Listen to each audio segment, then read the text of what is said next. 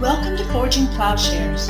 We hope you enjoy this conversation and are challenged by it. Please stay tuned at the end of the podcast for a short message about our ministry. Hey, I'm here with uh, John and Megan, and we have all decided to read a canticle for Leibowitz.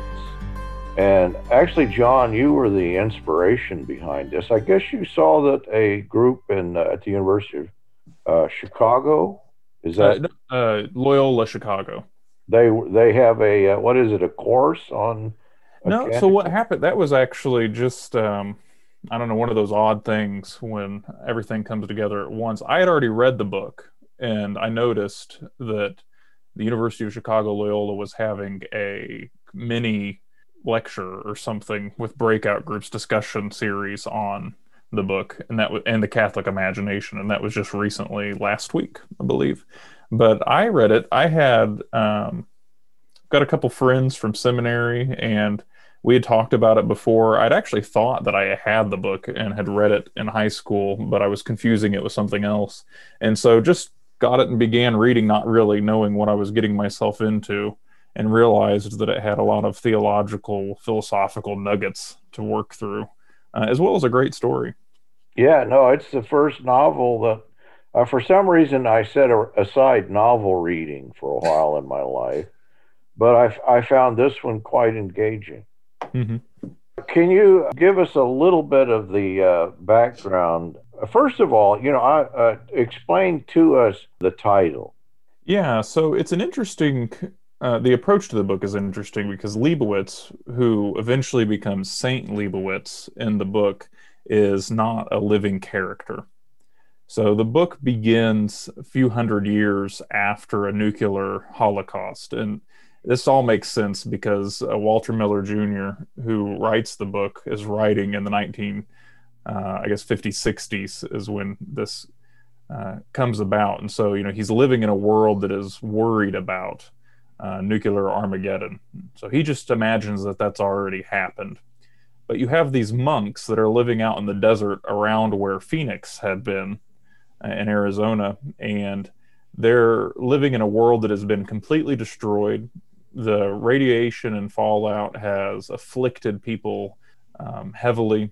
You're at a stage, maybe even before city emergent city states. It's sort of like there are tribes and bands of people that fight with each other and people live in villages. And here's this monastery that has preserved what they call the memorabilia. And the memorabilia all has to do with what Leibowitz himself had set about to preserve. He survived this nuclear holocaust and kept a collection of human knowledge for some time when the world, when civilization, I guess would be a better way of saying it, when civilization would restart. But as the centuries have passed on, the monks who are um, in charge of keeping this memorabilia have no idea what any of it is about. So it's like schematics for circuits and you know it's depicting technology that is not in the world at this point. Uh, they also are preserving Christianity in a sense, though the book makes less of that. You know, so they are an order that uh, looks very Benedictine and the way their days are ordered and the way they go about their business in this in this abbey. It starts out with a particular brother who is not yet pledged to religious life. He's still in he's in the novitiate. He, you know, and so he is out in the desert and he's doing this Lenten fast that is uh, quite cruel. And he stumbles across this bunker underground, uh, spurred on by a wanderer, and he finds uh, documents that are uh, that supposedly belonged to Leibowitz himself before the the nuclear holocaust. So in Leibowitz's prior life as a some kind of nuclear or electrical engineer. And a lot is made of this. It's funny, the order is unfor sure what to do about it because they're trying to get Leibowitz canonized as a saint, and they're afraid that if too much comes to light, the church will be suspicious that it's all a forgery. So uh, the abbot Dom Arkos is quite worried about uh, this discovery and word getting out and how they ought to handle it. So poor brother Francis Gerard is not treated very well. He eventually becomes a full brother as a part of the order. you're left though with him taking these documents to the holy city, which is the new Rome at this point is in Denver, and he doesn't make it back. You know, so he meets the Pope, has this wonderful audience. Leibowitz is canonized. It's a wonderful event, but he's killed on the way back by uh, these people who are called the Pope's children, the deformed from the radioactive fallout. And the story progresses, and that's where you're left with that scene. And then you jump about 600 years and you see emergent civilization, city states, the monasteries involved again. Uh, we'll get into this more, I guess, with characters when we talk about the characters. They're beginning to understand some of the technology. The book delves into issues of what does it mean to understand? Um, is it enough just to have intelligent understanding, or should we have responsible understanding? What what part does responsibility play, and what we know and what we put forward? And um, then the book again jumps forward about 600 years to a technologically advanced age where there's space travel and space colonies. And once again, there are nuclear capabilities. And wouldn't you know, a nuclear war breaks out and we're left with the world being destroyed uh, once again. So that's sort of the book briefly. We might we might point out in the beginning the state of literacy. That is, that these monks seem to be some of the only people that, you know, other than really uh, outstanding intellectuals, that can read at all. I think in the beginning of the novel, who is the character that is kind of the scientist character that comes and visits? So that's in the middle part. Oh, I'm jumping too far ahead. Okay. Well, well, no, it's a good distinction because uh, so in the first part, you're right. The state of literacy is just atrocious. Really, only the church uh, is literate. People within the church, and even then, you know, not even every uh, monk or uh, person in religious life or is literate. And then you jump forward 600 years, and you have the academy beginning to redevelop, and so literacy is more widespread but again it's at the level of city states you know so there's lots of illiterate folks and then it's in the last bit where uh, something akin to what we're living through uh, today though of course we don't quite have space colonies or the the mode of space travel that Walter Miller was imagining was possible. And and I wonder how much that is reflective you know that that that is sort of true of history that there was a time in which being literate was a kind of feminine, beside the point ability that if you're a, a knight or a soldier or a, you know that men don't need literacy. They need they're they're people of action. It seems like that literacy and the church are enfolded. Now whether it's for good or evil of course that's the kind of the question throughout the novel because in a sense the preservation of culture also entails the destruction of culture.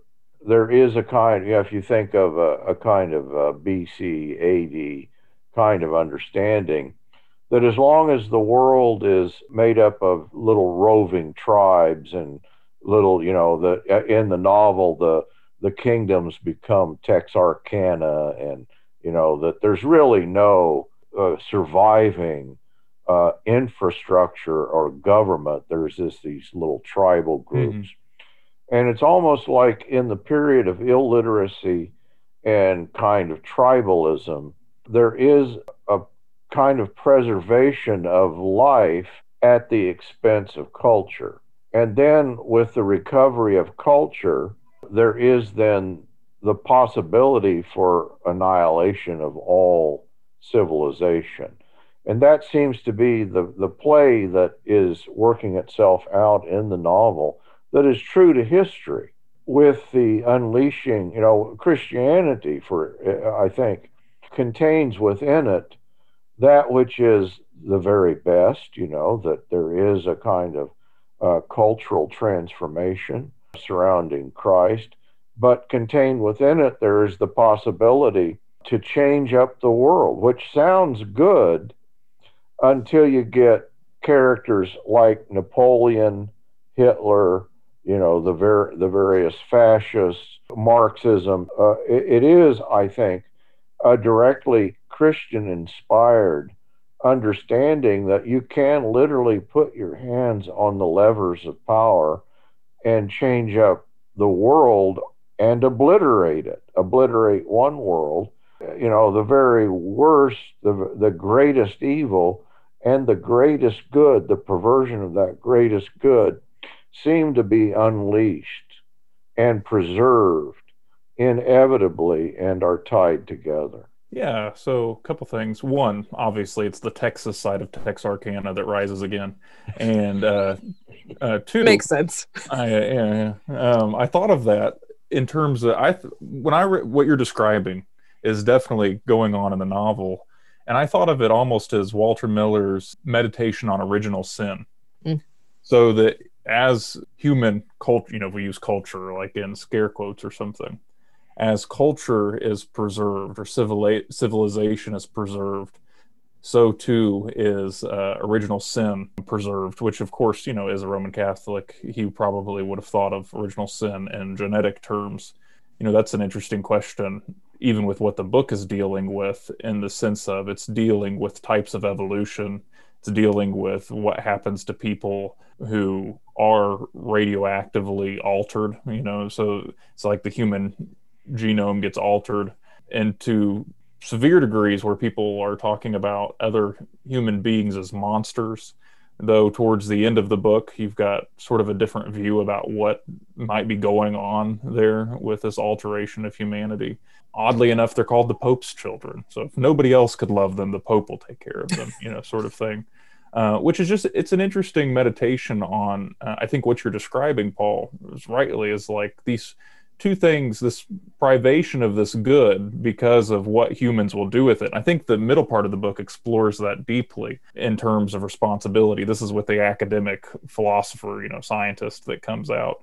He's got a lot of intelligence. He's able to put things together and see patterns in these relics uh, of, you know, circuit diagrams and everything uh, although he hadn't quite made the practical leap of how do you actually build some of this stuff. And it's one of the monks that does that. But then the question becomes is this responsible? Uh, should we be doing this? And in that sense, I think there is that latent understanding of evil as being a privation or a perversion rather than uh, a force in and of itself. So that it's like, well, uh, it's good in one sense. They even talk about this, like the memorabilia itself reflects a knowledge of knowledge. Uh, they can't understand what's on the page, but they understand that understanding uh, is to be had, or that you could say something about human understanding based on keeping these artifacts. Uh, so I think that's all. That's pretty insightful. That's an insightful meditation that the book arouses. The the character is it Thon is the uh, yeah, Thon Taddeo. He, in a sense, you know, he's supposed to be the great genius but he comes, and of course, the monks let him look at the memorabilia. But they themselves have already, even though they're they really don't understand what a great deal of it is, they're able to discern within the memorabilia levels of fact and fiction. Mm-hmm. And so that for, you know, the idea, oh, the memorabilia, you almost might think, uh, are a kind of text of scripture that someone who is as bright as the scientist he he gets into it and he says oh i i discover here that there were a race of uh, great apes that that at one time controlled the world and of course i think what we've stumbled into is the the planet of the apes yeah science fiction yeah the science fiction and he does not have the ability to discern fact from fiction. Yeah, abstraction. That's right. Yeah, and it it is a kind of meditation. You know, it's all there in the monastery. It's all sacred in a sense, but the monks are able to sort out, or, or to a degree, they're able to sort out. You know, that's the question. That some of this knowledge is it as valuable as other parts of the knowledge? Is it is it all sacred? So it is a kind of pointer to the way that we might treat Scripture. Do we look at Scripture as a uniform, flat revelation in which the beginnings and the you know beginning of uh, the picture of God is kind of a tribal warrior God in which there is the genocide and you know the notion of carrying out violence and all of the worst cruelties of humanity are assigned to this God. And then there are there are the ends of you know the New Testament a very different understanding of who God is in Christ. And it's almost like in the novel, we're given that, you know, among some, the reason that this knowledge seems to become dangerous is that there is a lack of critical understanding of how to sort it out. And of course, that's precisely what we're dealing with in the obliteration of the world, of, of a kind of nuclear holocaust always threatening. I presume that that making what is not sacred sacred and failing to understand what is sacred gives rise to the sacredness of the nation state in the novel eh, you know to the degree that it's a accurate or true understanding you know the one thing that survives in terms of a world structure is the catholic church but then we have to ask the Holy Roman Empire, which attached itself to the Catholic Church. Is that, in fact, the impetus behind the joining of a kind of warrior god to the church that is going to give rise to this mutually assured destruction of one holy empire in the, the beginnings of the Crusades, the Thirty Years' War, the, the rise of warring Christian nation states, that's going to eventually give us a world pitted against itself in war and nu- potential nuclear war. And so the novel is, in a sense, depicting the church as the preserver of culture is there an element in, in which even the author, Walter Miller, has he gotten that right? It's just a question I had about. Let's. So you said a lot. so Sorry. in about ten thoughts as you were talking. First, I want to get Megan's take on something that I think will help, because before we get to the latter conversation, let's go back to the further the first conversation you brought up about interpretation. Uh, one of the interesting things that happens, and I think Megan will have a key insight on this, is in the first part of the book, one of the monks gets to work. It's well, it's Brother Francis who finds the Leibowitz documents. He gets to work in the library, and one of the things he does is basically takes the schematic uh, that is a blueprint, as far as it, it seems like it's what you're looking at, but he creates an illuminated document off of it highest form of art that they have. And I wondered what Megan thought was going on there. And then, of course, when he's met on the road, he's taking this as a gift to the Pope. You know, some of these bandits that are the deformed Pope's children, they steal that from him, mistaking it for the actual relic itself. But I wondered, Megan, how you saw art and the role of art entering in at this point in the novel uh, in connection with interpretation and their understanding of what they're dealing with.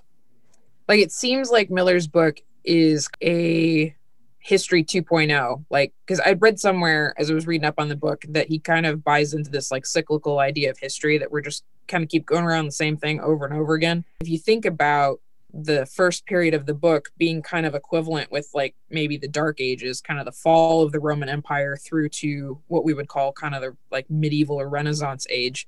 It was the catholic church that kind of held on to knowledge and kind of held on to not only just the ability to read and write but they also used a lot of imagery to be able to communicate to people because people couldn't necessarily read and write but would still come to church they could look at stained glass or they could look at um, tapestries they could look at icons they could look at illuminated manuscripts. And the idea was to tell the story faithfully in images so that we even if you couldn't read you could still understand what the story was about. Um, which is one of the reasons why a lot of the artwork is still so powerful today is because it was so well done. It continues to be able to tell the story really well. So i thought it was kind of interesting that that same kind of logic applied kind of in the book. I also thought it was interesting. Um, this is kind of going back to something Dr. Axton said about the way he structured the book and time periods or whatever. It's interesting to me that he didn't take it into BC. The book recircles around, but you could say it starts in an AD kind of a period. It's like the birth and life of Christ, death of Christ. It's almost like it's put like an immediate stop on history. So everything would flow back through from that point, which I don't know if that was a point that he was making in the story, but I don't know. It was just kind of a thing that um, occurred to me as I was listening to it. Because I listened to it on book on tape, which was hilarious. Yeah, yeah. Especially when the Wanderer shows up. The guy who read the book gave the Wanderer a distinctive Texas accent, and that made it super funny. yeah, we should talk about that too. So that's interesting because I thought with the illuminated manuscript, something interesting about that whole episode in the book is, of course, that Brother Francis doesn't know what it means.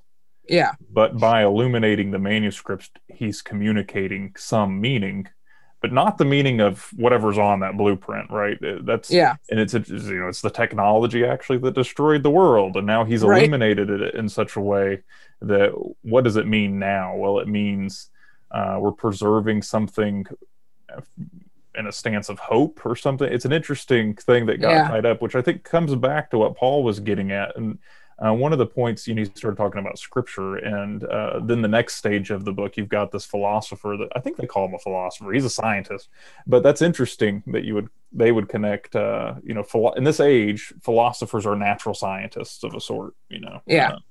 Which is actually really similar to back in the Renaissance age because well, Um, philosophers then- Yeah. I also think it's if, if you remember that Miller was writing the book in I think it was like 1953 was when the first of the short stories was written somewhere around then. He's caught up in that post-war meditation on the cult of progress because Yeah, yeah. from like basically the Renaissance until 1945 for 1946 when they dropped the bombs on Hiroshima and Nagasaki, we had this belief that we're getting better. We're always getting better. We learn more. We have more technology. We have more knowledge. Our science is better. Um, and we need less and less of those like mystical things that we couldn't figure out before. Like we can solve Yeah. it for ourselves. And then it's kind of with World War One, but it's like the definitive chapter gets written with World War Two between just the you know atrocities that happen in Europe and then the stuff that we do ourselves to try to end the war. All of a sudden, we can't necessarily say that we're making progress because it seems like we've made a massive regress. And then as you enter kind of the Cold War period, people are sitting there going, we could literally blow everyone off the face of the earth just because people got their panties in a Mhm. twist. And so are we really any better than we were in the dark ages? Maybe not. And so that kind of starts that whole existential. That would be again, philosophers and artists are usually the first ones to kind of see that. And so I think it's interesting that Miller's kind of already picked up on the cult of progress and kind of the lie that's inherent in it. But of course the-. The Thon, he embodies this. He embodies the problem of progress. He doesn't actually understand. He doesn't understand how understanding is a process that includes responsibility. yeah. Uh, so that he just assumes, uh, you know, that things will continue to get better. And I, so I wanted to come back to Paul's comment with this because I think it brings up an interesting conversation about reading and uh, interpretation. And you were alluding to it, I thought, Paul, it's like, well, a fundamentalist reading of things, this flat reading of things, takes meaning to mean something historical only. So it's either you have a, it's either historical or it's a lie. Uh, and that seems to be the Thon's uh, perspective. And so he really doesn't know what to do when he arrives at the abbey and hears a monk who he already has the assumption that all these monks are sort of, you know, just dumb religious people, superstitious. You know, he's he reminds me of a Hegelian in this sense. It's like, oh well, philosophy's coming. These silly religious types have served their purpose, you know, um, but we've moved on. And he gets there, and instead he finds that one of these monks has actually built a generator uh, that's comically powered by other monks running, you know, on like a treadmill type of thing. You know, it can light up and not, a crude light bulb. It's not even a light bulb in our in what we take to be a light bulb. You know, it's just, it's made out of like carbon, right? Carbon isotopes that lights up, and uh, he's astounded. But it's funny. This is my favorite scene, or one of my favorite scenes in the book. They remove the crucifix off the wall to hang the light so that this uh, Thon Taddeo can sit and study the memorabilia by this artificial light.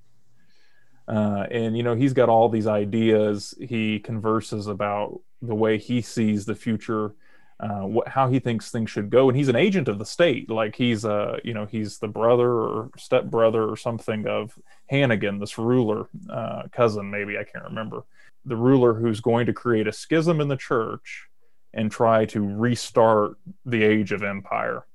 And so this knowledge, you know, the the abbot's wise in the sense that he sees where how the memorabilia might be used. If oh he's going to understand it, but you're going to put it in the service of empire from the get-go. Sees this is a very bad thing. This is a, a negative thing. And so at the end, you know, they have these conversations about, well, what about your conscience? What about responsibility? It's not, you know, we can't just have breakthrough after breakthrough. Aren't you responsible for what people do with the insights that you have? Are they in the service for love of humanity or is it just uh, empire and sheer power?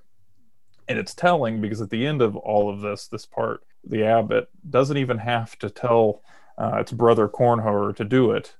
He just gets up this is the brother that invented the generator in the first place. He takes the light down and puts the crucifix back up.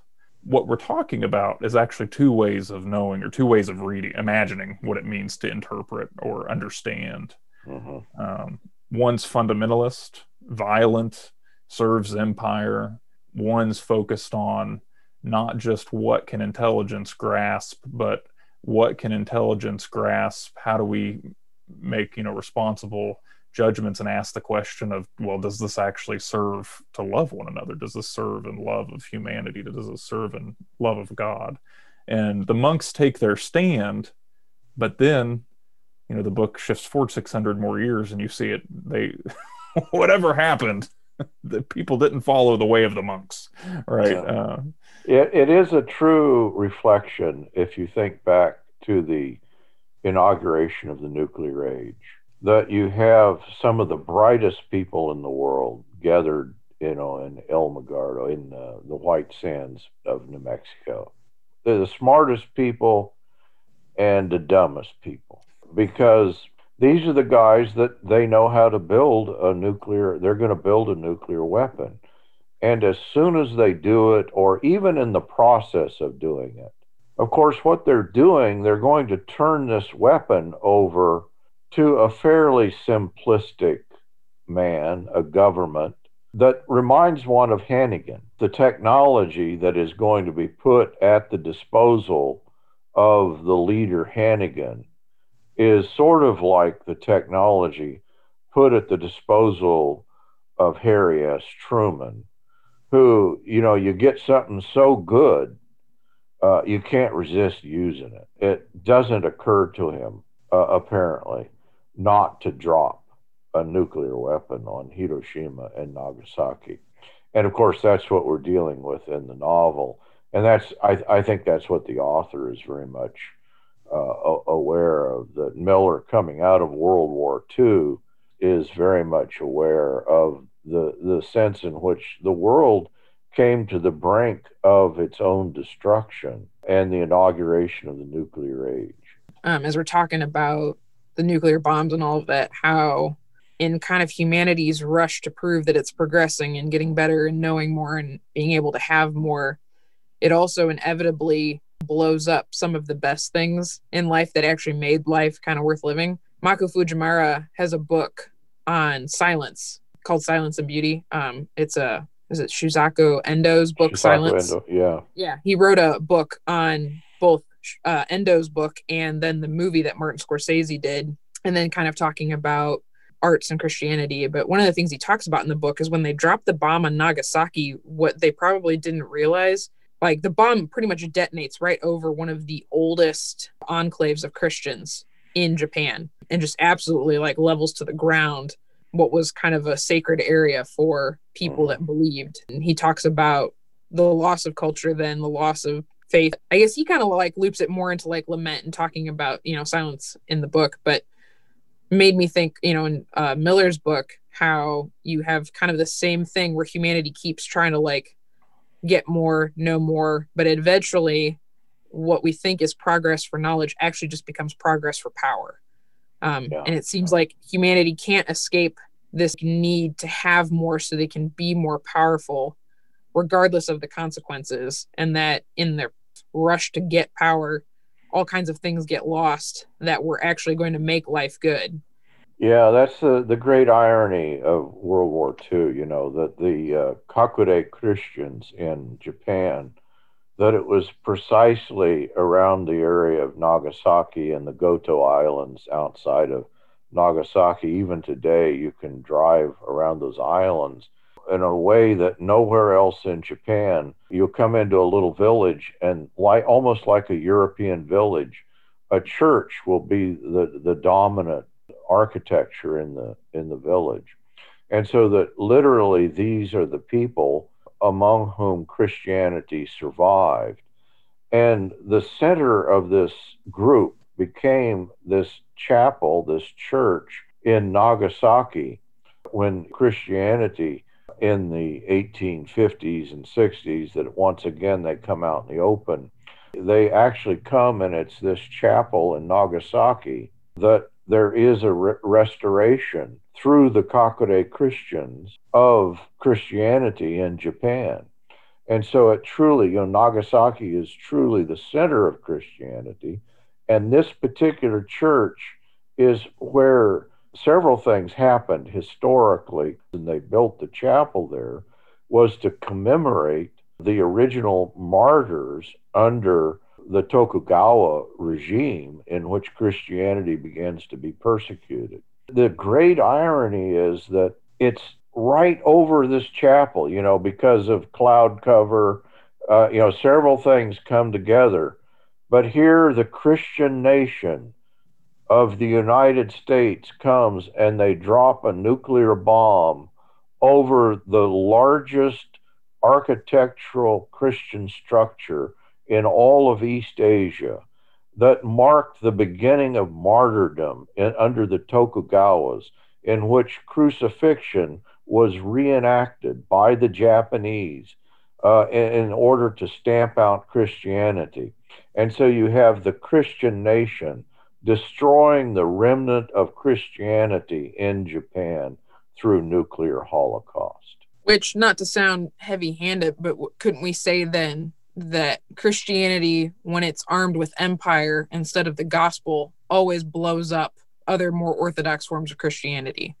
Because in the end, if you're working with empire, you can't help but suddenly become power hungry and kind of one sided, I should say, towards your position or whatever you're trying to accomplish. And you forget, first of all, the gospel is about peace, it's not about power. Because I was just thinking too um, about how Walter Miller was part of the Battle of Monte Cassino, which the Allied position goofed and thought the Germans were one place and they weren't and so they blew the crap out of uh, the oldest benedictine monastery great treasures of the church the oldest yeah, exactly. And first. It's like it's a super super sad story because they they blow it like basically down to its foundations and then find out the Germans are actually behind a slightly different hill. And so when the troops rush in, they get shot up and it becomes a whole nother thing. I think the Allied position ends up winning that battle, but it's a, like a huge personal cost. And it's actually when, um, if you've seen the movie The Monuments Men, the movie doesn't really go into it very much, but that particular battle was one of the reasons why the Monuments Men were brought in, is because they made the pitch that even if we beat Hitler and we stop his advance and we take back all of Europe from him, if everything that made us a culture is destroyed, then we've not really won anything. And so it became their job to try to go into places and save artifacts, um, whether it was art or they would help save stained glass. Um, they would help um, try to preserve and look out for historical landmarks that should not be bombed or attacked or blown up or whatever. Um, and then they also become really instrumental in finding all of the artwork that Hitler stole and trying to save stuff from the Nazis because the Nazis kind of had a slash and burn technique towards the end where they would just burn stuff rather than give it back. And so they saved some of the most like precious pieces of art in Western civilization. But it's kind of a similar thing. Like we get so caught up in the narrative of, oh, well, we're this wonderful Christian nation, we're the heroes, and we're going to go save everybody from fascism. But that in the process, sometimes we destroy the things that are actually maybe more important because we're not really thinking about what we're doing. To your point about the uh, That's uh, you're talking about Nagasaki is where the Christian that was the most Christian city in Japan, right? Yeah, it was the most Christian city. That that chapel, that Yeah. church, was the largest Christian structure, as I understand it, in all of East Asia. Yeah, I would just say, you know, that's because uh, the United States is the worst ever. I think it is a question about understanding in the sense, and and you know, Miller is interesting that he's playing this out in this novel that full human understanding is not complete unless you're asking these kinds of questions beyond just have I figured something out. You haven't really understood something unless you figured unless you have figured into that understanding what does this mean in terms of my love for humanity and God? Because this is just a theological level. You start asking, like, what's a theological anthropology? What is a human being? We're created for God and each other. Uh, we have not actually understood any truth. We haven't understood anything to be true if in some way it's not also a part of this most true picture, the you know the, the true way uh, of what it means for us to be fully human in the image and likeness of Christ, which is to be fully in service, you know, the fully embodied way of knowing in service to each other and God uh, in terms of love. even as we have responsibility towards each other, we also have responsibility towards what God's given us as stewards. You know, because when we talk about being made in the image of God and kind of that original mandate to Adam and Eve, um, if you read and understand it, he's asking them to steward creation the way that he created creation, which is with a lot of love and care. Um, and as you know, children that have kind of come out of a post-war like I was born in 89. So I was born like five months before the uh, wall came down in Berlin. So I'm like, I'm not technically a child of the Cold War era, but my parents were. It was still a really big thing when I was a little child. You know, the Russians were still the bad guys in movies and, you know, all that kind of thing. But very rarely, unless it was people that were kind of anti war or whatever, do you see people saying, maybe we shouldn't drop nukes on people because we destroy the earth. You know, it's become more of a thing now, I think, in culture to talk about the ramifications of things like nuclear holocaust or things like that that it's not just lives lost it's also the destruction of the earth which you kind of see in miller's book you have all these like major deserts and strange creatures now and all these kinds of things Yeah, well, I mean, the, I think the only decent way of thinking about that is to not separate humans from what the earth is, that we, yeah the earth, you know, we are creatures. The universe, we- it's all, this is all cre- we're creaturely. We we stand in solidarity with what has been created. yeah Let me ask you, uh, you guys, about a, a few of the characters. John, you asked us, and we never answered you. That's okay. It was good. Dis- we've had good discussion. and and of course, my favorite character was it the his name was Francis, the very first monk we're introduced to, and I get really attached to poor Francis. And then he died. right And then somebody shoots him in the head with an arrow, Yeah. and of course, he's going to appear again. That his skeleton appears in the one of the last scenes of the book, and so it, it is tied together. But there there are several characters, you know, the the wanderer that appears to Francis, and then the Benjamin is it that lives up in the mountain, the Jewish kind of Yeah. Who Oh. is? Uh, I mean, is this the same person as the Wanderer? Yeah, run that down for me. What what and he in some way is mistaken in the beginning of the book. Francis never does it, Yeah. Yeah. but everybody else just assumes that Francis has encountered a miraculous manifestation of Leibowitz Yeah. in Benjamin. Yeah. So I, so personally, I think who this person is is identified in the last part of the book, and that he is in fact Lazarus, raised from the dead, never to die again. Which, so why would Miller do this? What's going on? It's the most one of the most bizarre and wonderful parts of the book.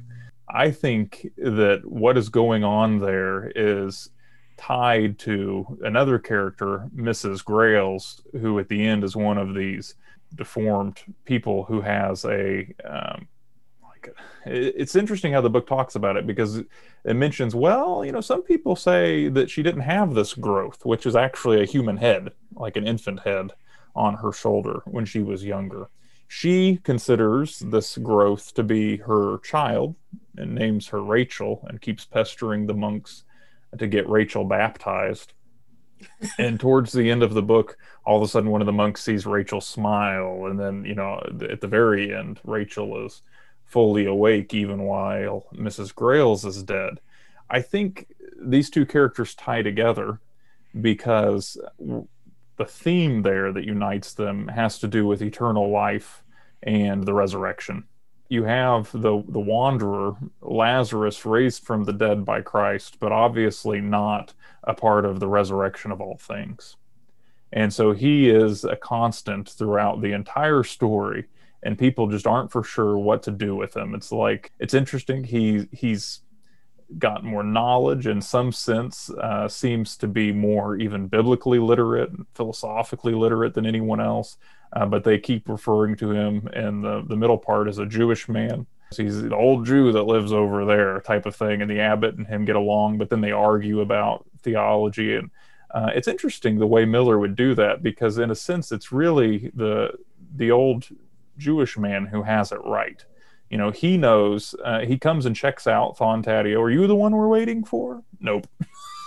you know, and moves on. And uh, so he's a a part of this meditation on what is new life, resurrection, the second coming type of thing. I think is all tied up in these characters, and you don't really see him disappear until you have Rachel, this growth uh, come fully alive with these bright green eyes, you know, like the, the green of creation. And it's then that the old abbot tries to baptize her, and she says no, as if she doesn't need it. And I think this ties back into what I was saying. This whole book's about original sin in a way oh. and preternatural grace. So it's like uh, as the ship is leaving the earth and the earth is being destroyed once more, uh, you have this uh, new creature I mean, I don't know. You know, it's a symbol of a new creature or archetype of a new creature who does not need baptism. It's like in some way, this whole mess has finally been overcome. You know, is this the this the resurrection to eternal life, uh, the resurrection that even Lazarus was just looking for, as sort of interplay. So ah, those are I my like thoughts that. on all of. Uh, oh, that's that. good. That's good. I like that. I, I see. I needed you to tell me that. Yeah, because uh, that there's clearly something happening with Rachel. Yes. Yeah. Yeah, that there is something that that uh, out of the uh, nuclear poison, a new life is evolving, and is evolving the right word? I don't know. It springs forth from her shoulder. yeah. Yeah. It's interesting yeah. because it becomes kind of a the whole book in a weird way becomes kind of a meditation on hope in the face of death. Because it's the idea that even if we do the worst to ourselves somehow we're going to come back from it. Like life will kind of continue which if you think of like early cold war era that would have been a huge motivation yeah. for people thinking about like we're going to end the world. And at that time i mean even as now there's nowhere else to go. Like if we yeah. blow up this planet, we can't go to another planet. And so you're kind of constantly trying to find hope in the face of death because it, it wouldn't take much to blow literally every continent off this planet. And in that sense, it's a meditation both on the church and the enduring, uh, the perseverance of the church, and on the finitude of human life. And this comes back to what Paul was saying earlier. You're left wondering throughout the book because you know the church is actually keeping two things one, they're keeping the gospel, but that doesn't seem to be what they're all that concerned about. They just think, well, of course, of course we do our prayers. Of course we have priests and you know celebrate the Eucharist. Of course uh, we're going to be talking about Jesus. But the focus uh, in this little order, and even the focus in the way this order interacts with uh, both the the new Rome and Denver, but maybe more significantly, the way they interact with the world is that they're keeping this memorabilia uh, you know, and of course, as Paul said rightly earlier, it's this this thing is good in a way, but really it just is what gets them destroyed. It's what got them destroyed in the first place. You're left, I think, with the question. I think this is what Miller intends. You know, if the church is to endure, what is it actually the keeper of?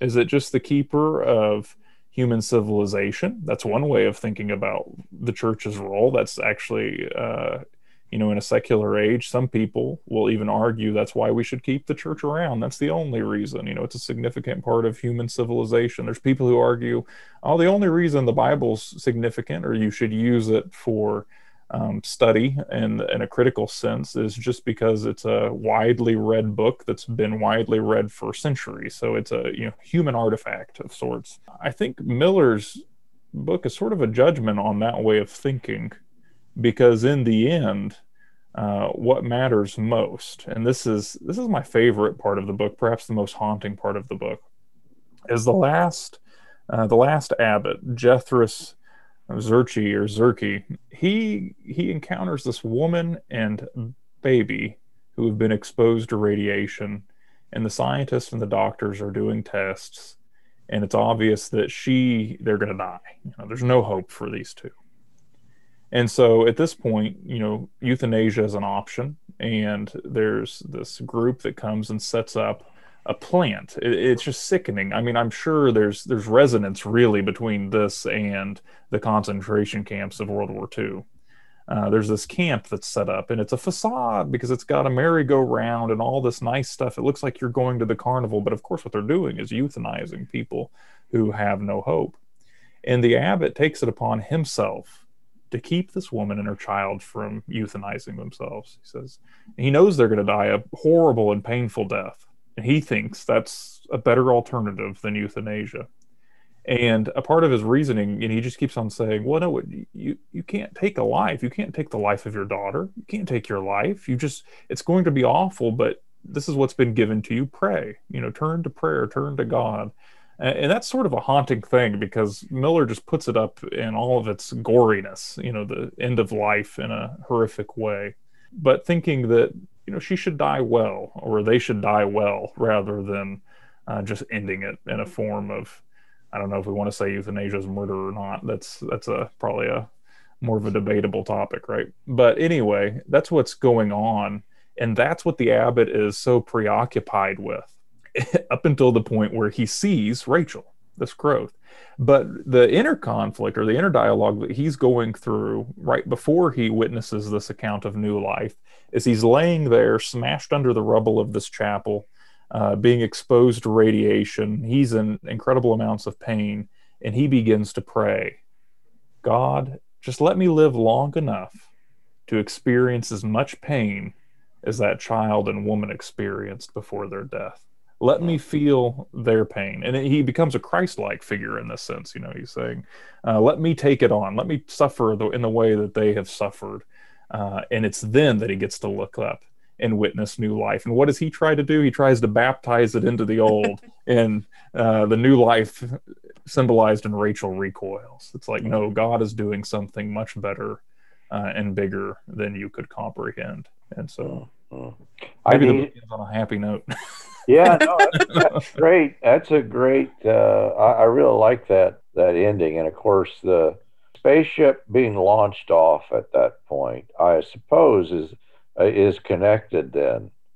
Uh, the, is this the resurrection? Yeah, I ascension. I don't. Yeah, yeah. Uh, and they've made uh, they've made plans for the preservation of the the the, the priesthood and mm-hmm. even the, the the church is going to be preserved in that. But I think I think the point you're left with is, well, does that actually even matter? you know because right. they've they've taken you're right they they took apostolic succession with them basically uh-huh. and the memorabilia and uh, so they've taken the gospel they've taken the church and they've taken human civilization but you're left with this picture of new life not needing baptism and i think the question you're left with do those three things even matter in the end mm-hmm. when god has accomplished all that god will accomplish mm. that's good that's good and if they do matter, do they even matter in the way that we think that they matter? Yeah, yeah, you're left yeah. totally. It's an because I think a lot of times we think something is important, and it's not that it's not important. It's just our reasons for why we think it's important are wrong. And so, therefore, if our reasoning is wrong, our motivation and our action will be wrong in trying to preserve whatever we think is important. Yeah which is basically a picture of what you've seen for the last like four years. yeah, the, the, it is a novel for our times because total power in the hands of stupid people ends up blowing the world up. That's right. That's and right. and so the destruction of the world, you know, that's that's the kind of the, as dramatic and well, yeah, but it's actually uh, just kind of stupidity. It's there's nothing nothing profound in that. It's just stupid people. It, it reminds me again and again of Bonhoeffer's observation in Nazi Germany that the people he really feared, of course, was were the stupid people who could not discern the truth in Adolf Hitler or Nazism. Of course, that's the period that we're living through.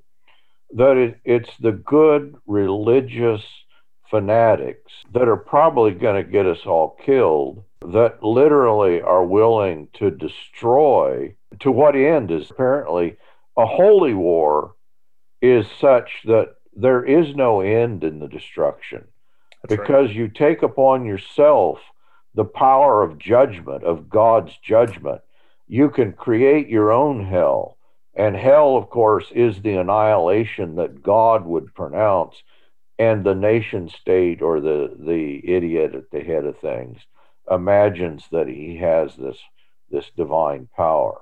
Of course, that's what we're faced with here, I think, in the picture of this cycle of renewal and destruction in some way the the power of God perverted ends up being the most destructive power in the world. Well, you know, another way of saying that is, isn't that what evil always is? right? Yeah, yeah, that's evil. That's that is by definition right. what is evil. And instead of seeing, uh, you know, maybe you're right. Uh, Rachel is a kind of even almost uh, is she a, a Virgin Mary figure, a Christ-like figure, in that here is new life. And of course, what we have in the, the cross of Christ is that instead of a warrior God, we have a God who, in fact, is killed by those with this concept of a warrior God. And he dies precisely to expose and defeat Mhm. that violent depiction of deity. No, that's right. I think uh, I hope I'm not just making this up because I've had several conversations about this book, but uh, uh, I think it's in the text itself that Mrs. Grails, who is the old lady that has Rachel growing out of her shoulder, refers to Rachel as her own immaculate conception. And so uh, I think the idea there would be uh, that it's not that Rachel is necessarily Christ, but this is the new humanity cast in the the resurrection, the coming of Christ. This is the the fullness of humanity in Christ. Uh, is this picture at the end uh, is what we're left with, and the only way that recognition dawns uh, on anybody, the only person that witnesses it, of course, is the abbot, and it dawns on him after he takes the place or begins to see the world through Christ. Is uh, kind of the way I would interpret that. Mm-hmm. It's interesting then that you find this new humanity in the midst of rubble, in the midst of the ending of the world. In the You midst of death, Yeah, they're not new life on comes the, in death. Yeah, Yeah, they're not on the Yeah. ship necessarily Yeah. that's heading out to a new planet to try to preserve life. Right. They're down in the worst possible place. Like they're basically in hell with the people that are dying, which I would say that is kind of the purpose of Christianity is to be, yeah. You know, And so yeah, where it's a the symbol of Christ has overcome death for sure. Absolutely. Yeah. And that may be the, the true perspective of the novel. That it's a, in a way, it's a very dark Yeah. look. I mean, it is why I like it. dystopic. uh, and yet, I think rightly understood, you know, Christianity rightly understood has to see the full darkness and destruction and just stupidity Mhm. that we're surrounded by. And what is the alternative is this little tiny light, you know, in the the novel, the little monastery and That's the right. few monks. And maybe that's the position that we're in. It is kind of a, a hopeless dystopia future that we face outside of oh but there are these little sparks of light that uh, that do carry the possibility of hope. Maybe I said that too weakly. But no, I think you're saying hope. Christian hope is not optimistic hope. No. So you know, this is always the mistake that like the uh, new atheist types make. It's like, oh, if we can just bring up evil, then everybody will see how silly Christianity is. It's like, no, Christianity's already taken full account of evil at a greater depth uh, than you have even begun to consider. You know, this is this is your fa- favorite uh, bugbear, Paul. It's Anselm who says, "Oh, you have not yet begun to consider sin." Well, you even kind of see it like, you know, as you're describing kind of the end of the book with that last um, abbot, how Christian hope accounts for pain and suffering and says That's right. it's better to engage the truth of pain and suffering than That's accept the lie and try to Oh, check yeah. out early. My favorite line in the whole book. He's talking to that uh, doctor kind of guy, and he's like, "Well, you know," the abbot says, "What do you think evil is?" And the doctor's response is, "Suffering, pain." And the abbot says, "When did that heresy creep back into the world?" Oh, It's Yeah. like if that's the extent of what you can identify as evil, uh, is your pain. Like, man, Right. we're in a bad place, and I think that's where we are today. I mean, if you think about how do people mark being born and dying in our world, uh, you're you're born with um, baby showers. Let's participate fully in the religion of capitalist materialism. um, huge hospital bills and parents Well, and- to, to baby books, and then when you even die, the. Even the whole process of being born at the hospital. So my mom is a labor and delivery nurse. Mhm. Was she's now kind of going back to school. So she's practicing as a doula and she's going back to school to get her master's so she can be a midwife. Because Okay. in the state of Missouri, you have to have a master's degree to practice as a midwife. It's shocking um, to me for some reason, and- actually. I know it's it's a weird it's a state by state thing, but apparently Missouri, she's delivered or helped deliver, I should say. She's been a doula for five or six babies in the past year, and one of the conversations that she has a lot with moms is about not being afraid of the pain, because Mhm. so much of the hospital, the whole experience is to mitigate pain. And here we're going to give you these medications, we're going to give you the epidural. You know what? Let's just schedule a C-section, get it over with and there's not really any consideration taken into the kind of trauma that has on the mom or on the baby because there are definitely instances like my sister um, she just had a baby this last year and she was in labor for 60 hours because the baby got stuck and she just kept trying to do it and they tried everything they could think of to get the baby her head was rolled to the Mhm. side and wouldn't go down and they ended up having to do a c-section after this like gargantuan amount of labor and I mean, baby was fine. It was my sister, honestly. She was just so exhausted and they were concerned about her. And so there are instances like that where, like, Yeah, absolutely. you've done everything you can or it's not medically safe. But then I also know of a lot of women that they just put it on the books because their doctor's going to be on vacation the week they're supposed to deliver Mhm. and they don't want to do it without them. So, you know, let's just do it when it's convenient for us and make it as least painful as possible. Kind of a similar thing, you know, for end of life where people try to make you as comfortable as possible, make it as simple as possible, make it as in like, you know, not inconvenient as Mhm. possible.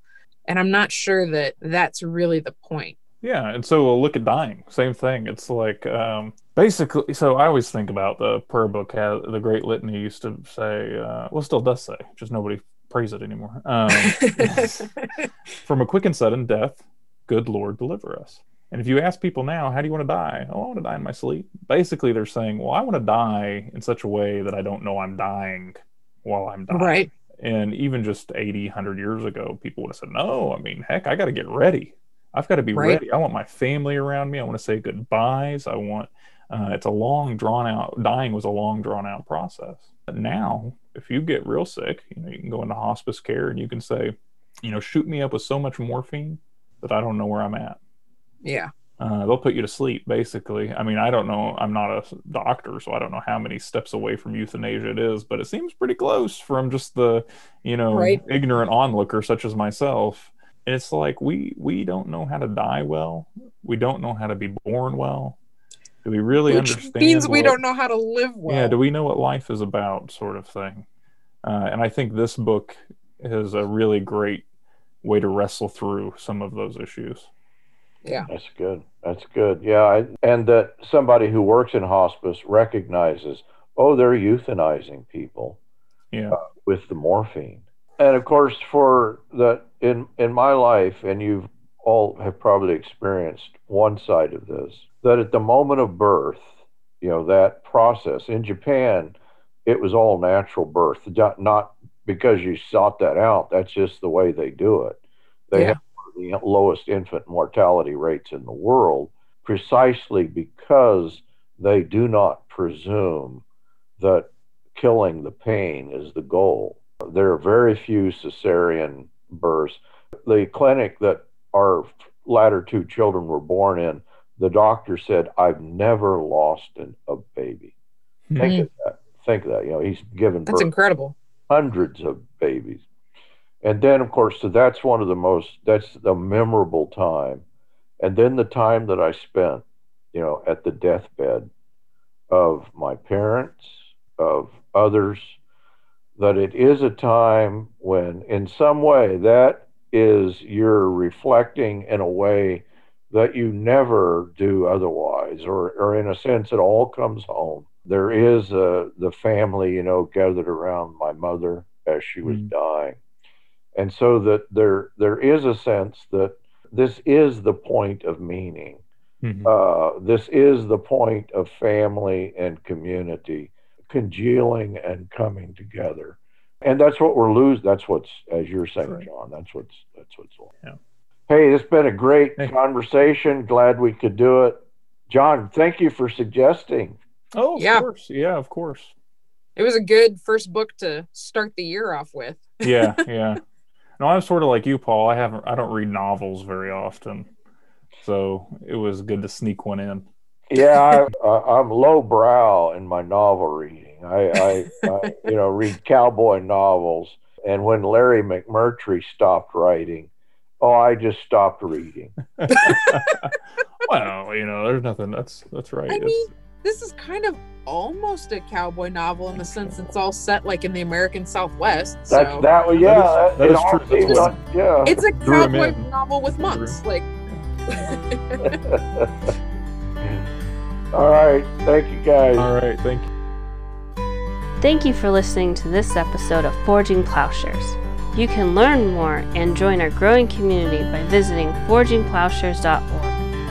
Please consider supporting at patreon.com slash Paul Axton or by donating at forgingplowshares.org slash donate.